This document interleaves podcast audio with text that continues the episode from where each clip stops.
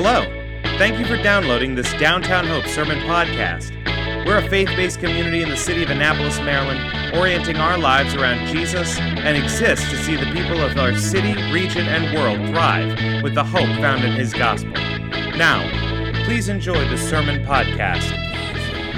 Hope everybody is doing well. Uh, it is officially, the, I guess they call it the unofficial start of the summer season.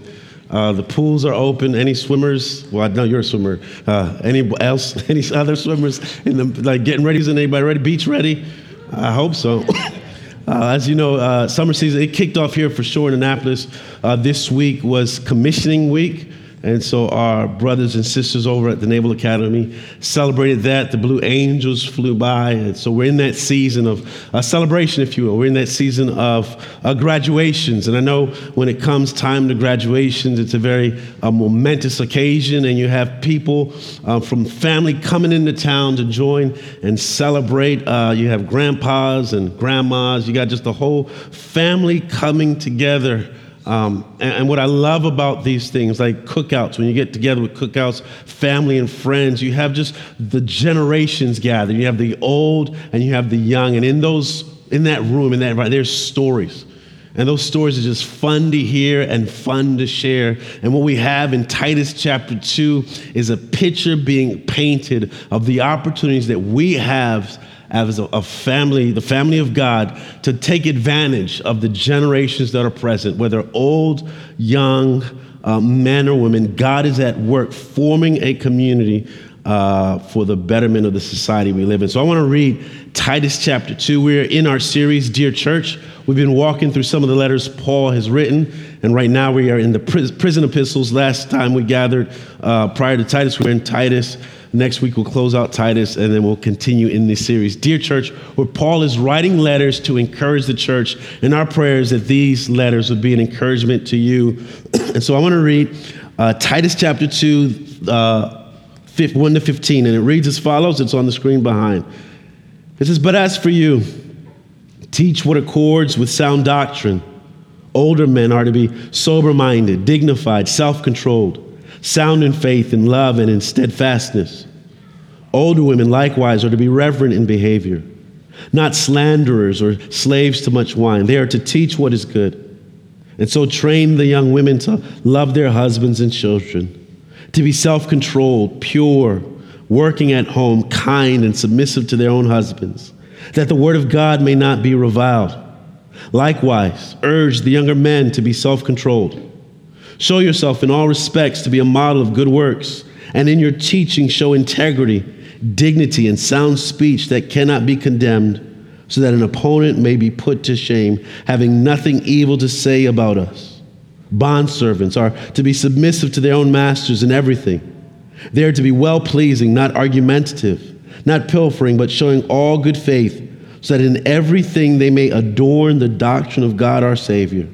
Verse 11 For the grace of God, bringing salvation for all people, training us to renounce ungodliness and worldly passions and to live self controlled, upright, and godly lives in the present age, waiting for our blessed hope, the appearing of the glory of our great God and Savior, Jesus Christ, who gave himself for us to redeem us from all lawlessness and to purify for himself a people for his own possession who are zealous for good works. Declare these things. Exhort, rebuke with all authority, and let no one disregard you. And this is God's word. Let's pray to God together. Almighty God, what a joy it is for us to center our attention on Jesus and his work. And what a privilege it is for us to be recipients of your goodness.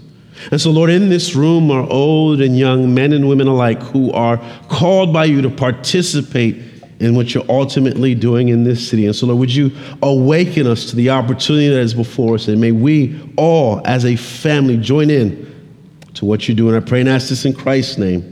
Amen. And so, if you've been following along in the letter Paul writes to Titus, Titus is a pastor in charge of a very young church in a very unpromising situation.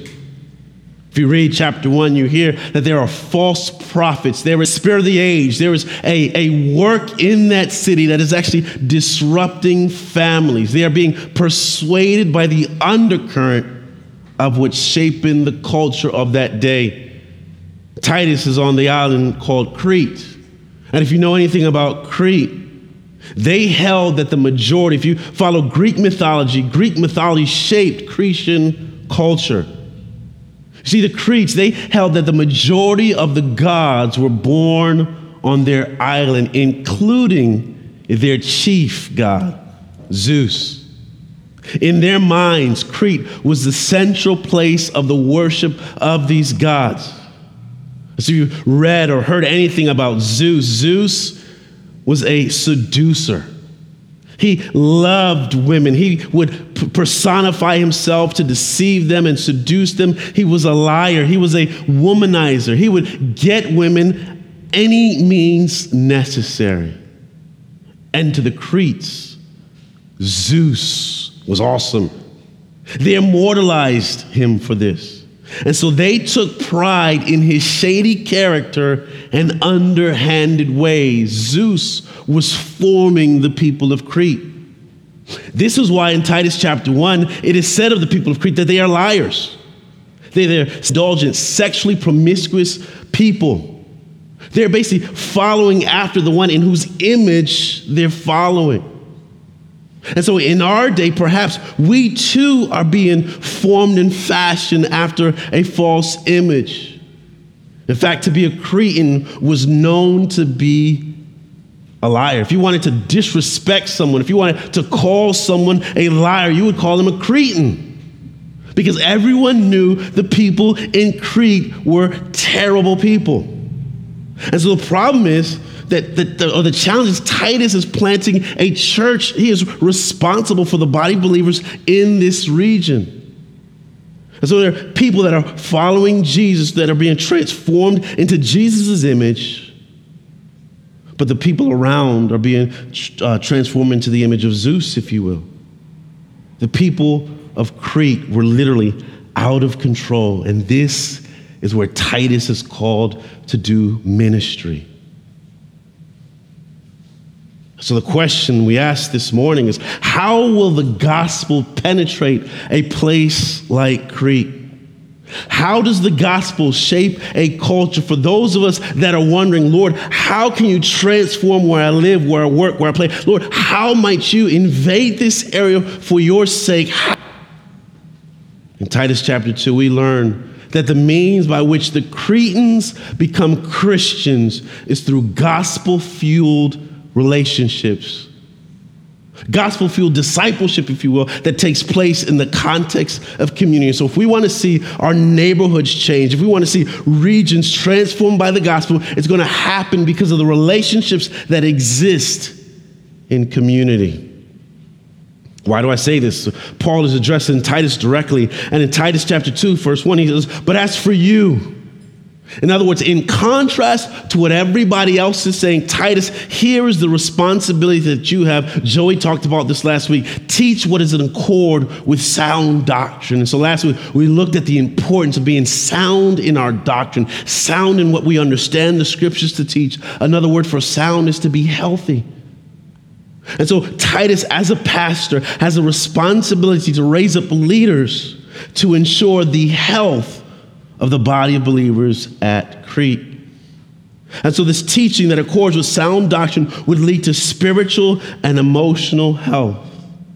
Titus is to lead his people to a healthy life. And so, Paul gives instruction that I like to share with you on what it might look like for us to embody sound doctrine, to live it out, and to be healthy.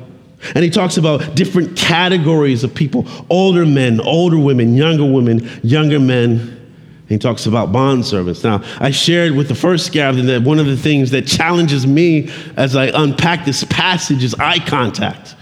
Because I can get myself in trouble. If I start talking about older women, I'm just going to look up. Unless I look at the wrong person and they perceive that I'm calling them old. Or I might just close my eyes. But here's what we must just, just grab with all our hearts. Oftentimes we think that the ministry, the important people of ministry, are the people that are on the stage, the people that open the Bible, the people that sing. Well, Paul invites us to see no, everybody's important to the work of God's kingdom. Whether you're old or you're young, man or woman, all of us have a part to play. And so Paul begins to list out what sound doctrine embodied looks like, and he begins with older men. He says older men are to be sober minded, dignified, or respected, self controlled, sound in faith, in love, and in steadfastness. And so, what is Paul doing? He's unpacking the reality of what happens to men when they age, and, and, and, and he's countering that with what the gospel does. Some of us know some old men, right? Just, just close the eyes. And there's a, a, a, stereotype to some old men that, that old men tend, can be grumpy. That there's a temptation to be grumpy or to pick arguments or to be cynical or to be wary of giving themselves any more into service. And that is unhealthy. And so Paul says, teach what accords with sound health. And he first addresses older men that we must be careful as older men not to allow in our hearts this idea, this attitude that as we th- see things taking place, that we ration within ourselves, we reason within ourselves, this won't work. We, we've tried this before. I don't know why we're even bothering.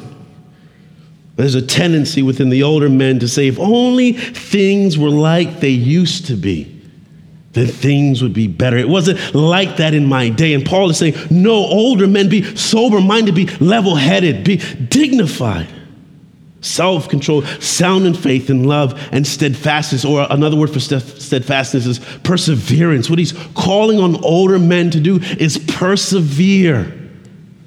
And so, to the old men in this place, don't give up. Now, again, I'm not looking at anyone specific. But we need the older men in this body. We need the older men in society. We need their, their wisdom to be poured out specifically in this passage to younger men. You see, younger men in the church need to learn to follow the example of older people. Amen. Praise the Lord. Hallelujah. Because that's hard to do, isn't it? As a uh, people that are young, you look at older people you're like, they don't know what they're talking about.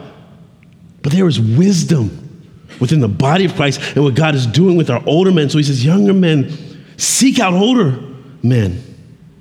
And he's saying to the older men that, we need to live in such a way that younger men look at older men and think, I want to be like them. And so, if you're an older man in our midst, look at Paul's encouragement to you as it relates to sound doctrine and, and, and, and, his encouragement to Titus to teach what is in accord with sound doctrine. He says, Older men, you have a part to play in this. Not just the people up front, but even all of us. And so, older men, you have a part to play. And not only the older men have a part to play, he says the older women have a part to play. And this is where I need to be extra careful, so I'm just going to look down at my paper. If you're an older woman in this place, there's an encouragement, there is an opportunity, there is a resource that exists that I would say oftentimes churches don't tap into the, perhaps one of the most uh, uh, neglected area of ministry, the most neglected area of appreciation is the older women in our midst. And so Paul says to Titus, to the older women, that they are to be reverent in behavior, not slanderers or slaves to much wine. They are to teach what is good. And so they are to train or they are to encourage the younger women. And I've been on this planet for a little bit, so I'm kind of, I can, I, sometimes I, I, I, I'm old man. And I would say you can tell when somebody's old because they tend to gray a little bit. And so, by the grace of God, I proudly put on display my grayness. yes, I, yes. But, but, but here's what's real as we age. When we age, it can be easy for us to gather with like minded people and just become critical of what everyone else is doing. It's just easy to look behind us and say, man, those youngsters, they don't know what they're doing. We've been there, done that, and we become gossipers or slanderers. And so Paul says to the older women, That they, they ought to be reverent in behavior. That is, the, the little translation is literally to be fitting for the temple, to be godly women. So, so I ask in, in this room, who are the godly women that look up to? And if there's none, then that, that's an opportunity for us to tap into the resources that God provides. Because it's easy, especially in a place like this, if we're older um, and, and, we walk into a church like this, we see a lot of youngsters, and we might say, This is not the church for me. It's a, it's a young church. No, this is the church for you. Because you have a gift to bring to the body that Paul says helps as relates to our health and our soundness concerning the teachings of Scripture. And so Paul says to the older women instead of complaining perhaps about what is wrong, teach what is good. And friends, that is just sweet that there is an opportunity for us to look to the women in our midst, the older women in our midst, and let them function the way God has created them. And, and, what are they teaching? Who are they teaching? Titus, uh, Paul says to Titus, that the, the old women are to teach the younger women to love their husbands and children, to be self controlled, pure, working at home, kind, submissive to their own husbands. How's that, how's that passage make you feel? I was like, man, they give me the just fun passages. Because some of us read that and we're like, I don't like that. I don't, I don't like the idea of, uh, uh of what he's saying. I like the idea, maybe. I like the idea of self control. But when he starts talking about loving their husbands and children, that makes sense. But what's this thing about working at home?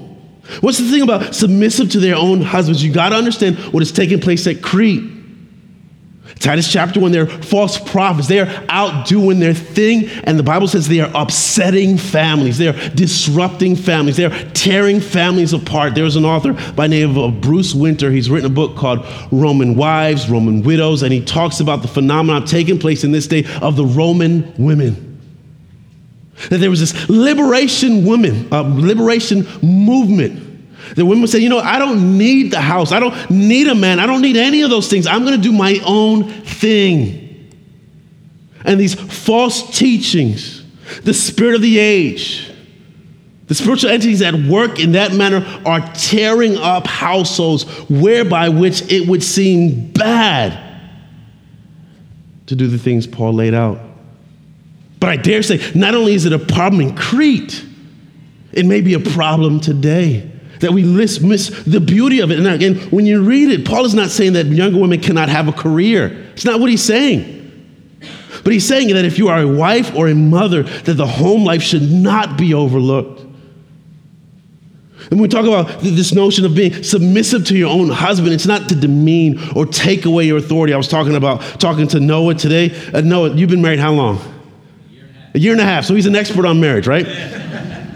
So he was saying, man, he, he just knows it wouldn't make sense for him to be a, a dictator in that house. But when you have in an organization two people and a decision needs to be made, someone has to submit. So submission simply means submit leadership to the will of someone else. And so Paul is saying that there's nothing wrong with that, but he's fighting a culture that says it is wrong for that. But, but, but look who's doing the teaching it's the older women. It's the older women that are coming in to share. And, and I think that's what we're losing today, right? We, we, and nothing wrong. Like, don't stop. Come to church. Hear people preach. I like that. That's, that's, that's good.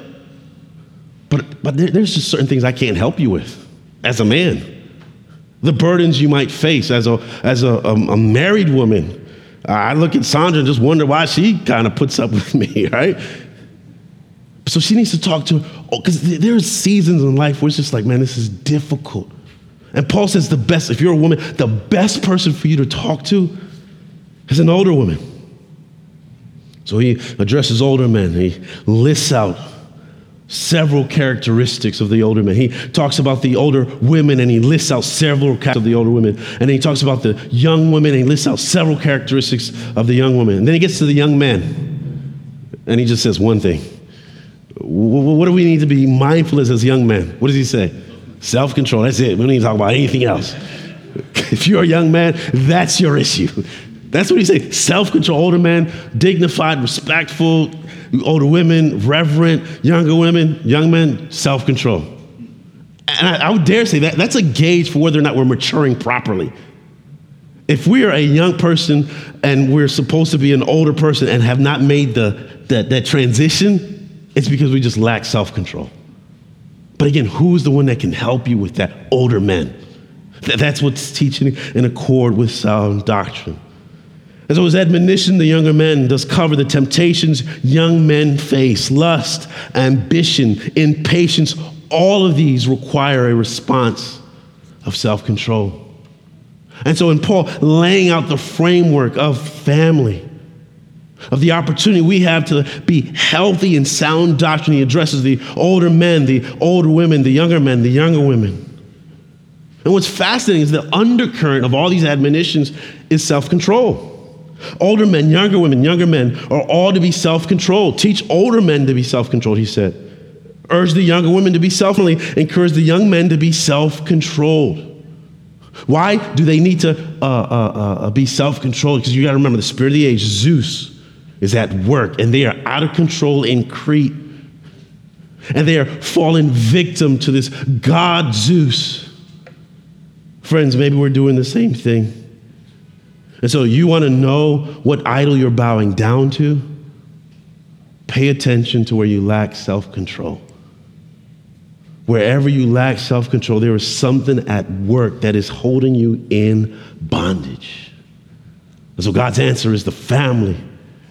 It's the body of believers, older men, older women, younger men, younger women. And the context for this gospel fueled discipleship is community. Paul paints a picture of a community in which people are discipling one another. When we talk about discipleship, it's not solely reading books about discipleship, but it's everyday life with others. We may want to gather with other believers and we may want to meet to study the scriptures, and that is right to do. We may pray together, that is right to do, but we also need to be sharing our lives so that the older in the midst can pour into the younger in the midst, so that young believers can see older believers modeling life. And older believers have the opportunity to shape the lives of. That's why it's important when we talk about community that is happening across generations. And what does Paul paint? He paints a picture of older men and older women teaching younger men and younger women. He paints a picture of younger people seeking out the advice of older people. He paints a picture of older people setting an example to the young and younger people submitting to the direction of older people. As such, how many in here would say, I'm an older man? Raise your hand. All right, be, be pr- proud. I'm an older man. Yes, all the gray haired, just, just, I know I'm old. I'm old and I'm proud. He says, if you're old, if you're older, find someone younger and disciple them. Look, that, that, that's the appeal. If you're older, find someone younger and disciple them. Now, if you're young, raise your hand if you say, I don't know about that old stuff. I'm young. So, who are my youngsters? June, I, we got to talk about that, huh? just, just for uh, clarification, uh, when you start getting into the scriptures, after 30, you're like old, okay? Hate to break it to you. So, if you've hit 30, uh, yeah, you, you, might be raising you might be raising your hand in the wrong ca- uh, category.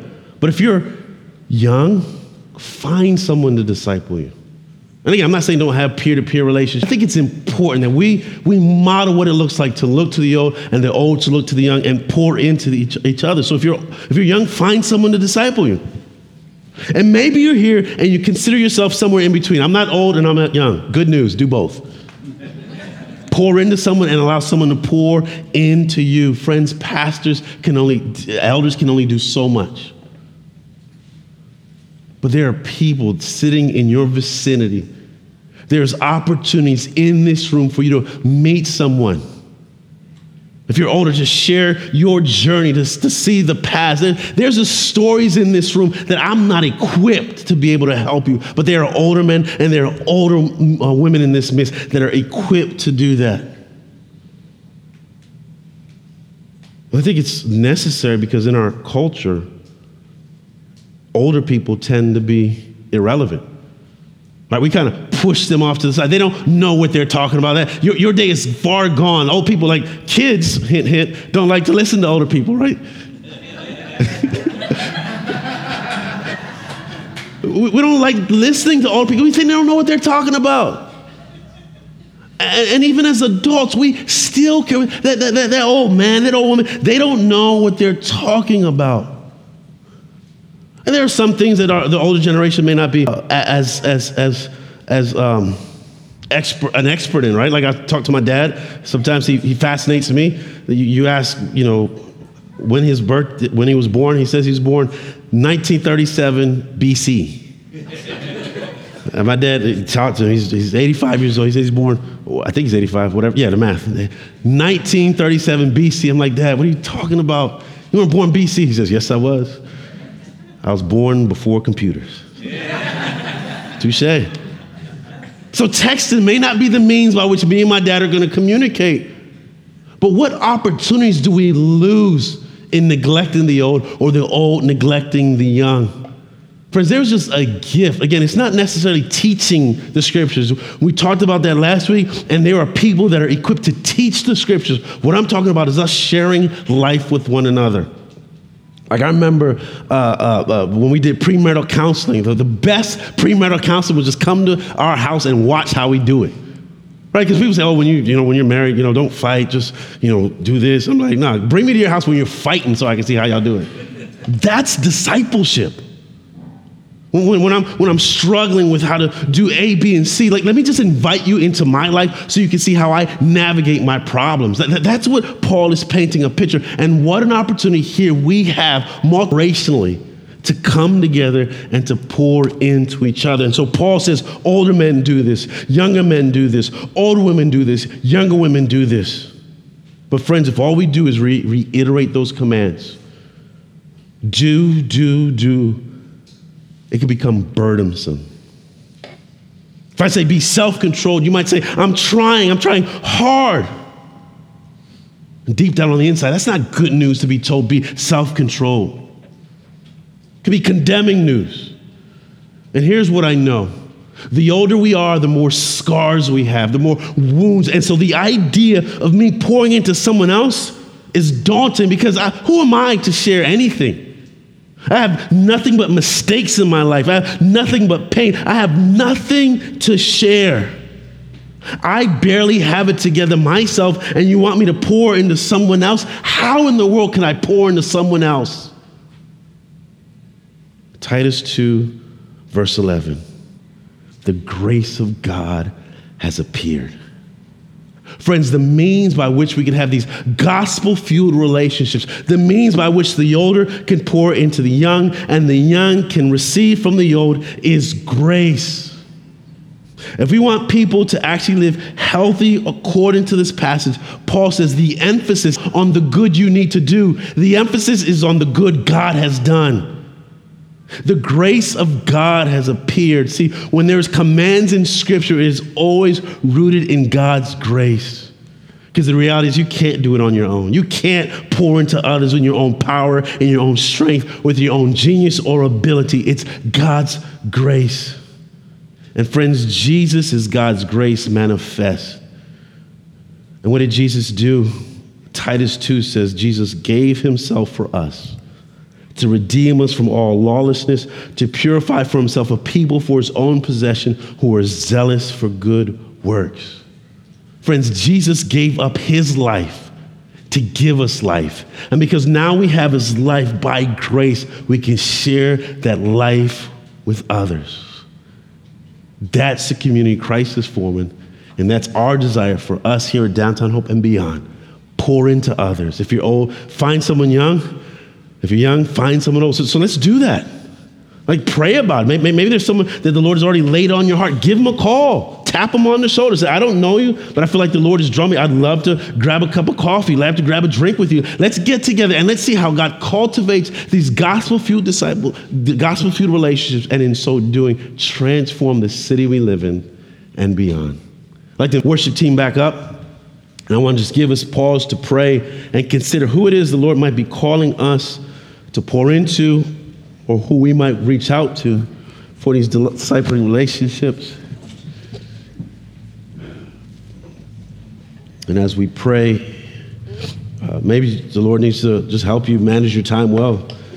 I know that's my problem.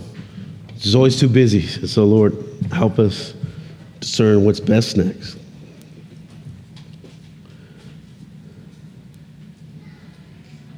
So, Lord, we uh, look to you this morning, grateful for the family you're forming in Christ, thankful that we are all part, or can be part in Christ, and that we all have value before you, whether we're old or young, man, male or female, Lord, we all have value and worth in your eyes, and as such, Lord, you've gifted us with the opportunity to cultivate lives that are in accord or in harmony with sound doctrine. And so, Lord, may the truth of your word, may the power of your grace motivate us to be friendly to each other, to pour out into others, and to be poured into. And the means by this, by all of this, the means by which these things happen, is through the gift of Christ who gave himself for us.